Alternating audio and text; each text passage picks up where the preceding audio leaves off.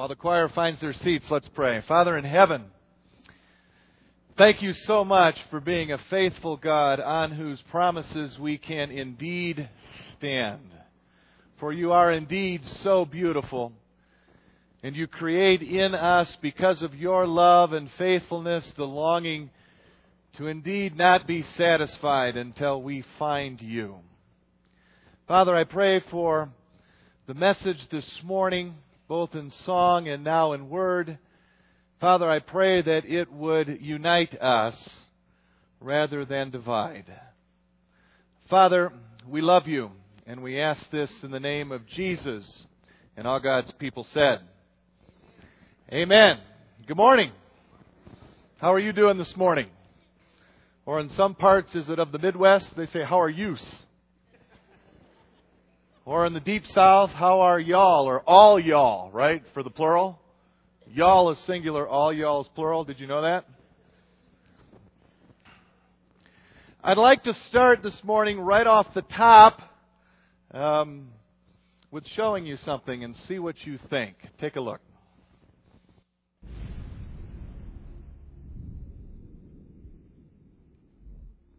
He's coming back for his church. The Bible says in Matthew chapter 24, verse 42, Watch therefore, for you do not know the hour your Lord is coming.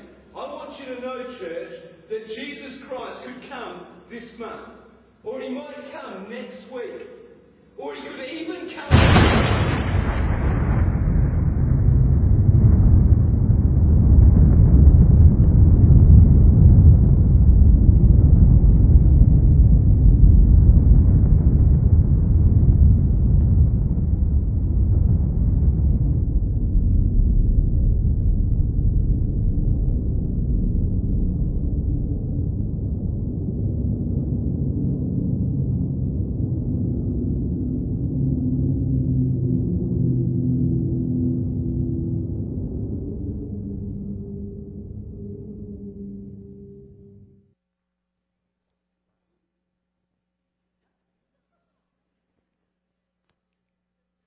Questions? All right. Wow. I mean, if that doesn't get your attention at least, I'm not sure what will. I've seen that thing many times before. And the more I see it, the more I have to kind of look away, even though I know it's coming. It bang! It makes me. I jumped again for real. This more it scares the wits out of me. What do you think? How does it make you feel?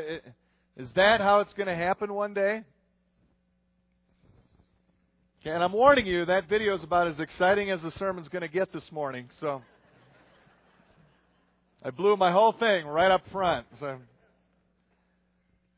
Well, that video at least is one interpretation, anyway, of what of what many Christians refer to as the rapture.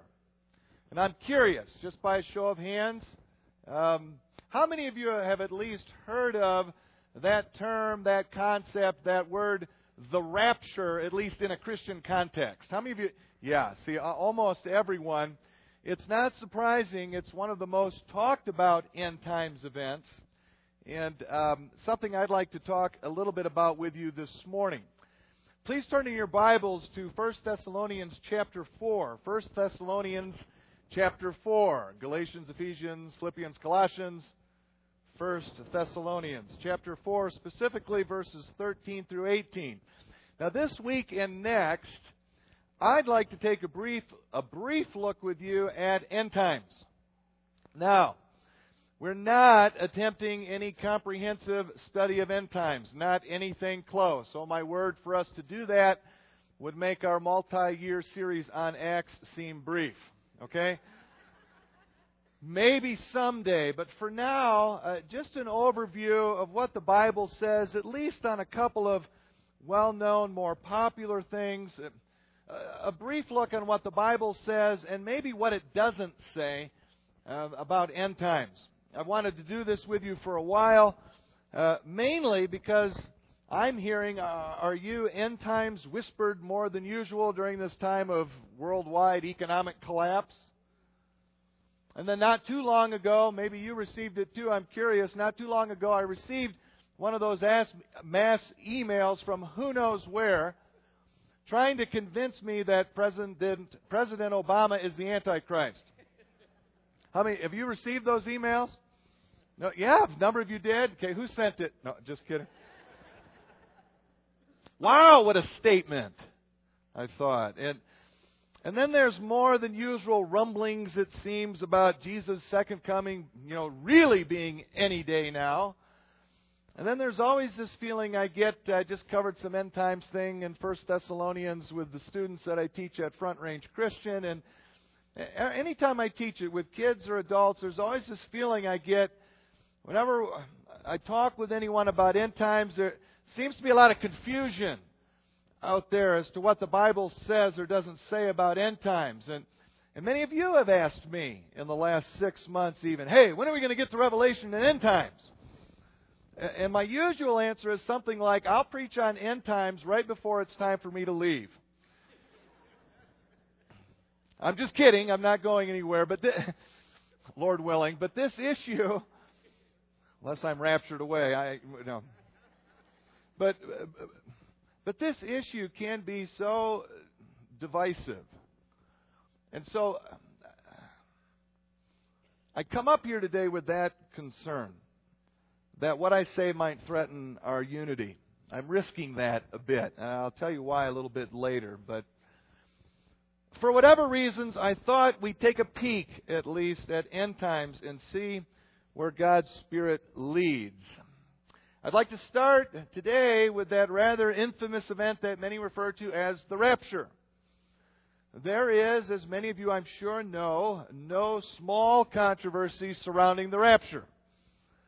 So I figured, why not? Let's just wade right into the deep end of the pool, right? Your Bibles are open to 1 Thessalonians chapter 4, and I'll begin reading at verse 13. Brothers, Paul writes, we do not want you to be ignorant about those who fall asleep, those who die, or to grieve like the rest of men who have no hope. We believe that Jesus died and rose again. And so we believe that God will bring with Jesus those who have fallen asleep in him. According to the Lord's own word, we tell you that we who are still alive, who are left till the coming of the Lord will certainly not precede those who have fallen asleep. For the Lord himself will come down from heaven with a loud command, and the voice of the archangel, and with the trumpet call of God, and the dead in Christ will rise first. After that, we who are still alive and are left will be caught up together with them in the clouds to meet the Lord in the air. And so we will be with the Lord forever. Therefore, encourage each other with these words. These are the very words of God. Amen? Amen. Now, you may have noticed that the word rapture isn't anywhere in that scripture. In fact, it never appears in the Bible. The word rapture is from the Latin verb rapio, which means to snatch, grab, or carry off. And so while the word doesn't appear in the Bible, it's a perfectly good word. Some theologian at some point in time gave this event, specifically in verse 17, the title, The Rapture. The snatching or grabbing or carrying off of all of these Christians, dead or alive. The rapture is often used to describe what happens in verse 17, when Christians are caught up to meet the Lord in the air and to be with Him forever. When Jesus comes that day, dead Christians will be raised from the dead, and they, together with all Christians alive at the time, will be all caught up together in the air to meet Jesus, and then we'll be with Jesus forever. Now, so far on these things, at least, Christians of every stripe, spot, and creed seem to agree. No controversy so far. But get ready for the deep end of the pool.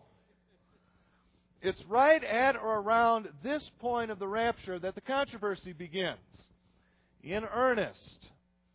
And the disagreement is about what happens next. Or stated a different way, about where exactly this forever together with Jesus will begin after we're all caught up in the air with Him. For over 1800 years after Jesus ascended to heaven, every church theologian I could find, including Augustine, Aquinas, Luther, and Calvin, to name but a few on a long list of heavy hitters, for over 1800 years since Jesus left, the church interpreted this text with other end time scriptures to mean that after meeting Jesus in the air, as described in 1 Thessalonians 4, Jesus would continue with all the saints assembled with him in the air to earth to complete what we all know as Jesus' second coming. And so for 1800 years, the church read 1 Thessalonians 4 as describing Jesus' second and final coming, just as he promised. Okay? Are you with me so far? Someone say yes. Oh, good. But then, in the 1800s, a couple of people, most notably a man named John Darby, the father of something called dispensationalism, Darby came up with a very new idea. Radical, even. According to Darby, after all Christians, dead or alive, meet Jesus in the air, as we've just read, Jesus does not continue on with them to earth. But instead, Jesus takes all of these Christians back with him to heaven. And so, for the first time, maybe 150 years ago, this new teaching began. This notion that the rapture event in 1 Thessalonians 4:17 is something other than Jesus' promised second coming. And when you stop and think about it, that, that's quite an extraordinary new idea. Suddenly, after 1800 years, the rapture was not a picture of Jesus' second coming, but according to Darby, a very secret sort of coming, only known and experienced to and by the church, that results in the church being taken out of the world and into heaven. Now, what led Darby? And to be fair, since Darby, many well respected, heavy hitting theologians in their own right. What led Darby and his followers to reach this extraordinary conclusion? Well, let's look again at the scripture before us. What about 1 Thessalonians 4? Is there anything there that leads to the conclusion that Jesus and those raptured with him into the air will go immediately to heaven and not to earth?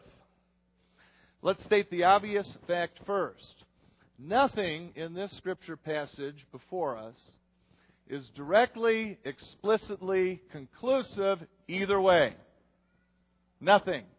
Paul doesn't say. But there may be in context something implied, given in particular Paul's choice of words to describe this Christian's meeting Jesus in the air and given a very well known custom in the first century world, certainly in the city of Thessalonica. First, Paul's choice of words to describe this event. Paul says that Christians will all be caught up to meet the Lord in the air. The term Paul uses to meet in Greek is eis apantesin. Go ahead. Say eis apantesin. Good job. You spoke biblical Greek in church this morning. That's awesome. Now, this Greek term, eis apantesin, was almost a technical term, very specialized term that described the custom of sending a delegation outside of the city, a group of people outside of the city, to greet and receive a dignitary or important person who is on their way to the town. Now, the same term is used in only two other passages in the New Testament. One of those places is the book of Acts. See, we just can't get away from Acts, I keep telling you. Do you remember as Paul finally approaches Rome? as he gets near the city, what does Luke, the author of Acts, tell us happens? I helped you cheat. It's on the screen. Luke writes, The brothers there in Rome had heard that we were coming, and they traveled as far as the Forum of Appius and the Three Taverns to meet us. And there you'll find two or eis apantesin us. And of course, you remember after meeting Paul, they went with him, escorted him back into Rome. And that was the customary procedure for meeting an important person on their way to the town and escorting them back into the city. The other New Testament passage where we find eis apantesin is in the parable in Matthew 25. That's where we read about the ten virgins. The ten virgins all go out and they eis apantesin the, bar, the bridegroom. Wait, that sounded kind of funny. They eis apantesin. They meet the bridegroom. Okay? And after meeting the bridegroom, they of course welcome him back into their village to the wedding feast. And this parable in particular is interesting because it's a picture that Jesus himself gives us of his second coming as a bridegroom coming for his bride, the church. That's why he's even telling the parable. And that picture in Matthew 25 includes the bridegroom coming into the city from whence the welcoming delegation of women came. You'll find the same use of eis apantesin and same implication of returning into the city many times in the Old Testament. In its Greek translation called the Septuagint, Time this morning limits our review of those passages, but you find them, they're there. And all of this to say, uh, Paul's choice of words here, that technical term of eis apantesin, that may imply, at least, that Jesus will, of course, return to earth with those raptured. And something else may imply the same thing. This Greek and Roman custom was very well established, very well known, especially when persons of high political rank came to town. That's what you would do as a first century Greek or Roman city. The historian Polybius, for example, spoke of the great pomp of such occasions. And author after author describe how not only certain officials, but also all the population of a city would all file out of the city to meet important folk whenever they came to visit a city. And I can't resist sharing this one. Uh, Josephus, easily the most famous and well respected first century historian, Josephus tells us of the time when the citizens of Rome went out to meet Vespasian as their new emperor their coming king as he was coming to Rome. By the way, he was returning to Rome after defeating the Jews in Israel in the same war where his son Titus utterly destroyed God's temple in Jerusalem. Listen to Josephus tell us about what happened when Vespasian, the new king, the coming king, was coming on his way to Rome to officially be declared and to take his rightful throne forever and ever, since he also said he was divine as Caesar. See if you hear any echoes, at least, in 1 Thessalonians 4. Here's Josephus describing this event of Vespasian's parousia, they would say. Vespasian's coming. Amidst such feelings of universal goodwill, those of higher rank in the city impatient of awaiting him, Vespasian, hastened to a great distance from Rome to be the first to greet him. Nor indeed could any of the rest endure the delay of meeting, but all poured forth in such crowds, for to all it seems simpler and easier to go than to remain. That the very city, then, for the first time, experienced with satisfaction the paucity of inhabitants. No one's there. For those who went outnumbered those who remained. But when he, Vespasian, was, appro- was reported to be approaching, and those who had gone ahead were telling of the affability of his reception. I had to look up affability. Maybe some of you do too. Easy and pleasant to speak to, approachable, gentle, and gracious. When they heard that, how he received each welcoming party in that manner, well, the whole remaining population, with wives and children, now we've got a county fair, were by now waiting at the roadsides to receive him. And each group, as he passed, in their delight at the spectacle, and moved by the blandness of his appearance. Blandness in terms of pleasant and soothing and tranquil and confident and unperturbed.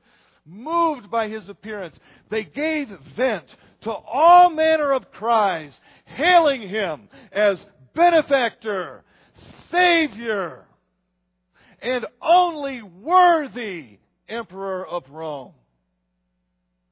The whole city, moreover, was filled like a temple with garlands and incense. So ends Josephus's account of Vespasian coming to Rome. And those first century Thessalonians, the whole Greek and Roman world as well, they knew this custom very, very well. So did Paul.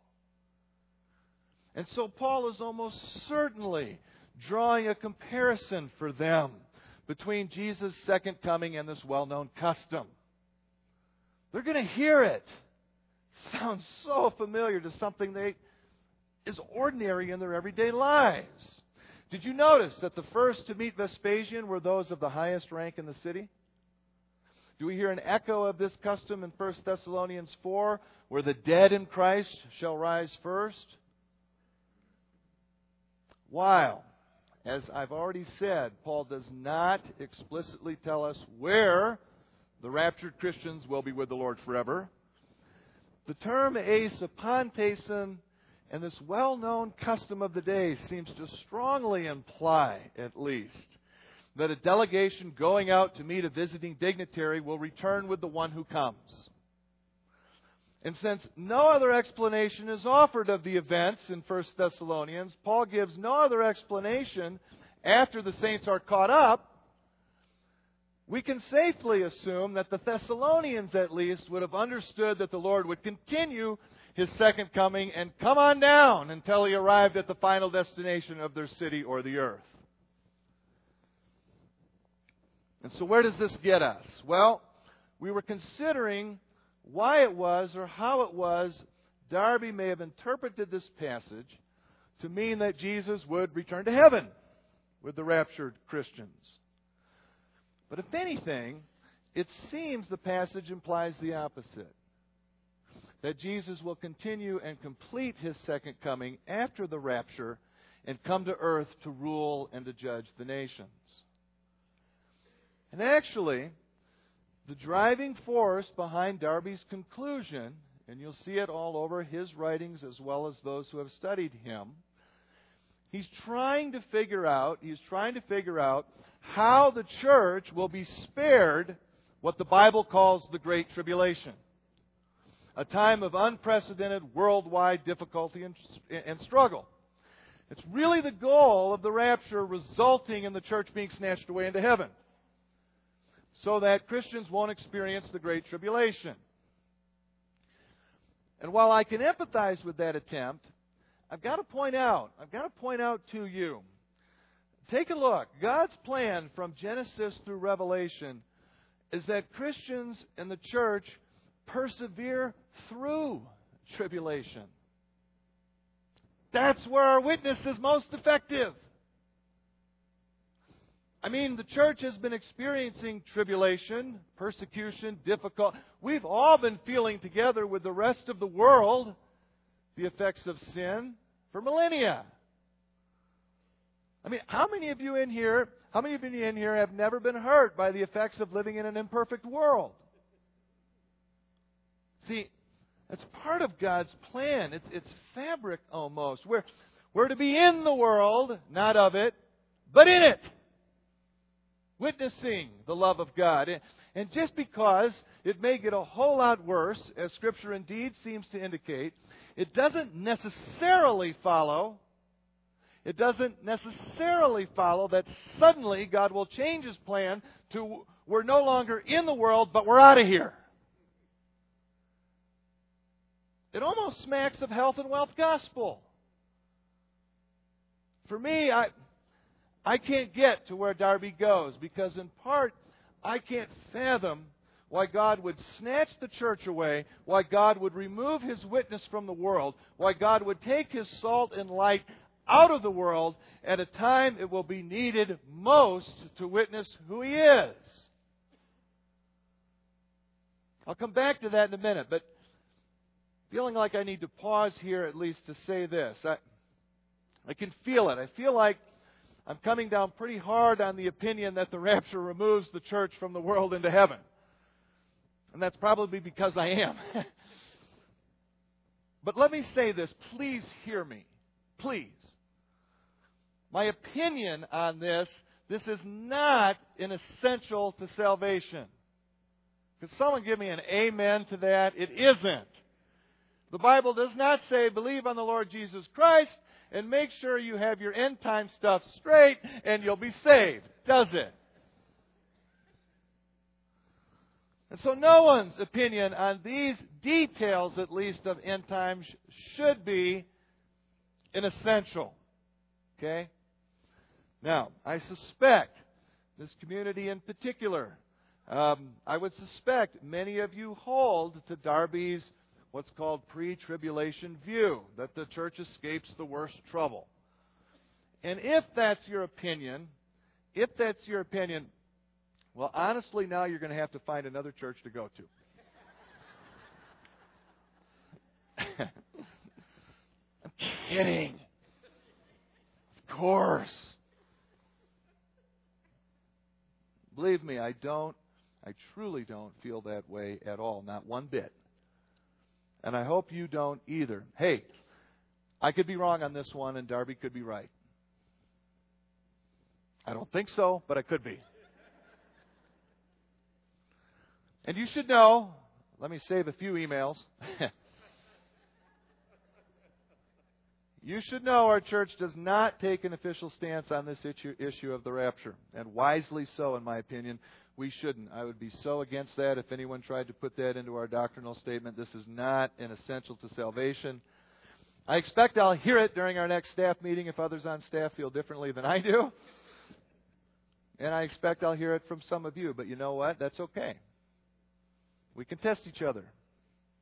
It's how these non essentials, I think, are intended to strengthen us, push us to dig deeper into the Scriptures. All good things. We just can't let it divide us, please. We can agree to disagree on non essentials like this one and work all the harder to maintain unity and diversity on non essentials like the details of the rapture. Okay? My wife, um, my wife Jill, asked me an important question last night. Actually, we got into a fight. It was very short lived, and I snapped something off and left. Typical man response, of which I'm not proud. See Adam in Genesis 3. He didn't say anything. At least I said something, Adam. Although I'd probably been better if I hadn't. She asked me, she asked me this. She said, Todd, she said, why, uh, why are you risking alienating people on a non essential to salvation? Great question. She loves you guys and doesn't like it much when I risk picking a fight. So I told her, honey, I, I just don't love them as much as you do.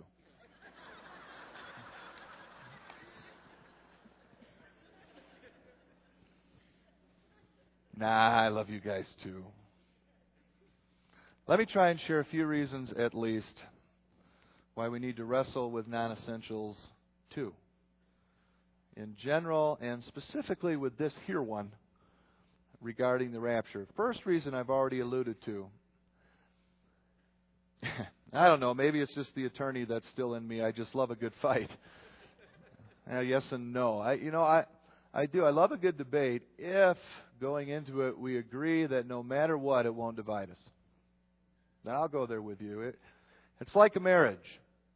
You know, I I only remember two or three things that the pastor said to us during our whole premarital counseling, Jill and I. And one was this. He said, No matter what, I want you right now to agree and pledge to each other that no matter what happens in your marriage, no matter good times, bad, no matter what happens, don't you ever, ever use the word divorce. Never even speak it, he said. Great advice that I'm happy to say we followed for almost 20 years now. So let's debate non essentials, but let's agree to never divide over them, please. And wrestling over non essentials can be such a strength and a blessing. Wrestling with non essentials pushes us into Scripture. It's a good thing. It pushes us to our knees before an almighty, all knowing God to help guide us. That's a good thing. And if ultimately we can't agree, as painful as that is for many of us, I don't like it when people disagree with me either. Well, in the long term, I think that tension, that pain is worth it. In the long term, spirited debate strengthens the church when we push each other deeper into Scripture and lower on our knees before God. The pain of disagreement on non essentials, in my opinion, is worth the long term benefit, I think, in keeping our nose in the Bible and our knees on the ground, just like iron sharpens iron in the biblical image of marriage. Second, concern I have with the raptured church to heaven in particular is that it risks discouraging our task as believers, or it might. You ask, how so? Well, if I believe we're all going to go to heaven before literally all hell breaks loose on earth, I might be tempted to become less involved in helping to bring about a godly change in what's going on in the world. I mean, if it's all going to be ruined, it's all going to be ruined. If the church isn't even going to be around when it really gets tough, well, then why work so hard to bring about godly change in the world? Instead, we'll just focus only on saving souls and not on making a real difference and impact for Christ in the beautiful, breathtaking world and creation that God gave us to care for. And I worry about that. Jill likes to do puzzles, jigsaw puzzles. You'll find her often lost in a world of her own, hunched over a table, hours slipping by, forsaking food and rest You didn't know you're going to be such a big part of the sermon. I'm going to going to have another fight. Pouring her heart and soul, this amazing, beautiful woman, into putting this puzzle together. You've never seen such focus. And really, that's a great metaphor for the life and witness of the church. We're being used by God to put an incredibly difficult puzzle together. Only our puzzle is to be the very kingdom of God in the world and to influence the world to come in line with God's heavenly kingdom as we prepare for Jesus' coming as best we can. So help us God. But I have to tell you, I hate jigsaw puzzles. And one of the reasons I don't like them is because I knew as soon as I'm done, the whole thing's going to be destroyed. Right back into the box. God, just it breaks my heart. So what do you do? Even when she's done, I see all the work she's put into it. Literally, she put the last piece in, and then her mom came over with a new puzzle. And they started unloading the puzzle, and I said, Well, what are you going to do with the one you just finished? We're going to take it apart. I said, Are you kidding me? You just spent 10 days of your life putting that together.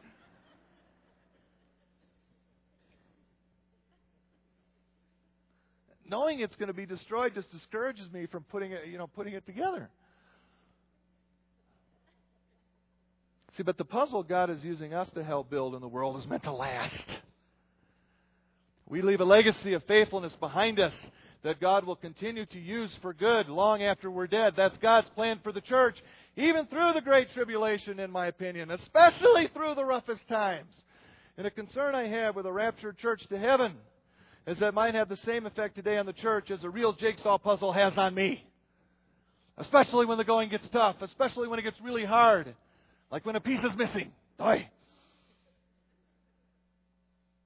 See, our perseverance in pain and through pain and leaning into pain is crucial to our witness. And a promise of one day being zapped out of it while the others who don't know the Lord and who God desperately loves too, well, they're just left behind to fend for themselves. Too bad for you.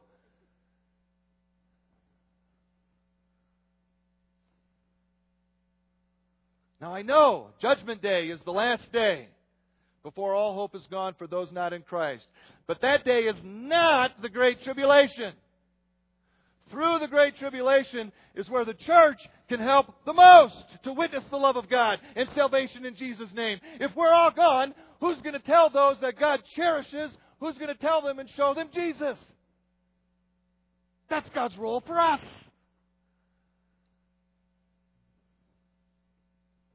Last, I guess I've alluded to this one as well. My friends, it is so important that we handle Scripture with great respect and care.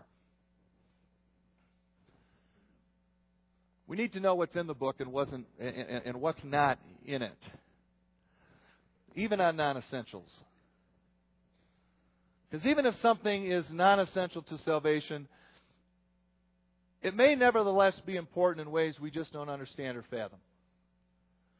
Otherwise, God wouldn't put it in His book. There's nothing unimportant in here. And my concern with a raptured church to heaven reading of 1 Thessalonians 4. Oh, be careful. It's just not necessarily in there. So be very careful of teaching that it necessarily is. And I'll own this too. A raptured church back to earth reading of 1 Thessalonians 4 is not necessarily in there either. I hope I left some room, at least this morning, if you disagree with me, for you to breathe, and we can agree to disagree on that, if necessary. I hope I haven't taught you that a church back to earth is necessarily in 1 Thessalonians 4 either. In my opinion, best contextual evidence points there. But I can't be absolutely sure. See, we can have strong opinions on these things, but they also at the same time need to remain humble on non essentials. And I, I'll confess to you right now that is a tough task for me and personally. Strong opinions and humility, maybe for some of you too. And I, I'm sorry, I'm truly sorry if, in my passion to share an opinion, a lack of humility comes through in the strength of my conviction on this issue. So let me finish this way. I'll conclude this way. In, in my humble opinion, a best reading of this passage, given the context of Scripture and context of the first century world in which it was written and first heard, is that the church will not be raptured away to heaven. But Christians, dead or alive, who meet Jesus in the air will continue back with him to earth and, yes, indeed, be with the Lord forever. If your opinion is different, hey, I'd be happy to talk about it with you, and maybe we can even strengthen each other by pushing each other deeper into the text and um, keeping each other on our knees before our amazing God. Amen? And just remember, when you email me this week, my email address is dbeatty at West Falls Church.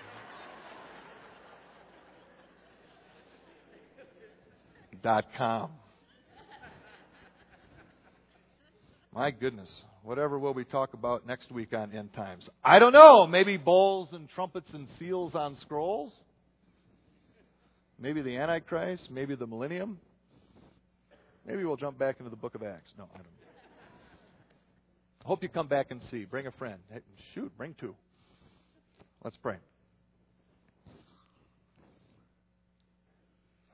Father in heaven, thank you.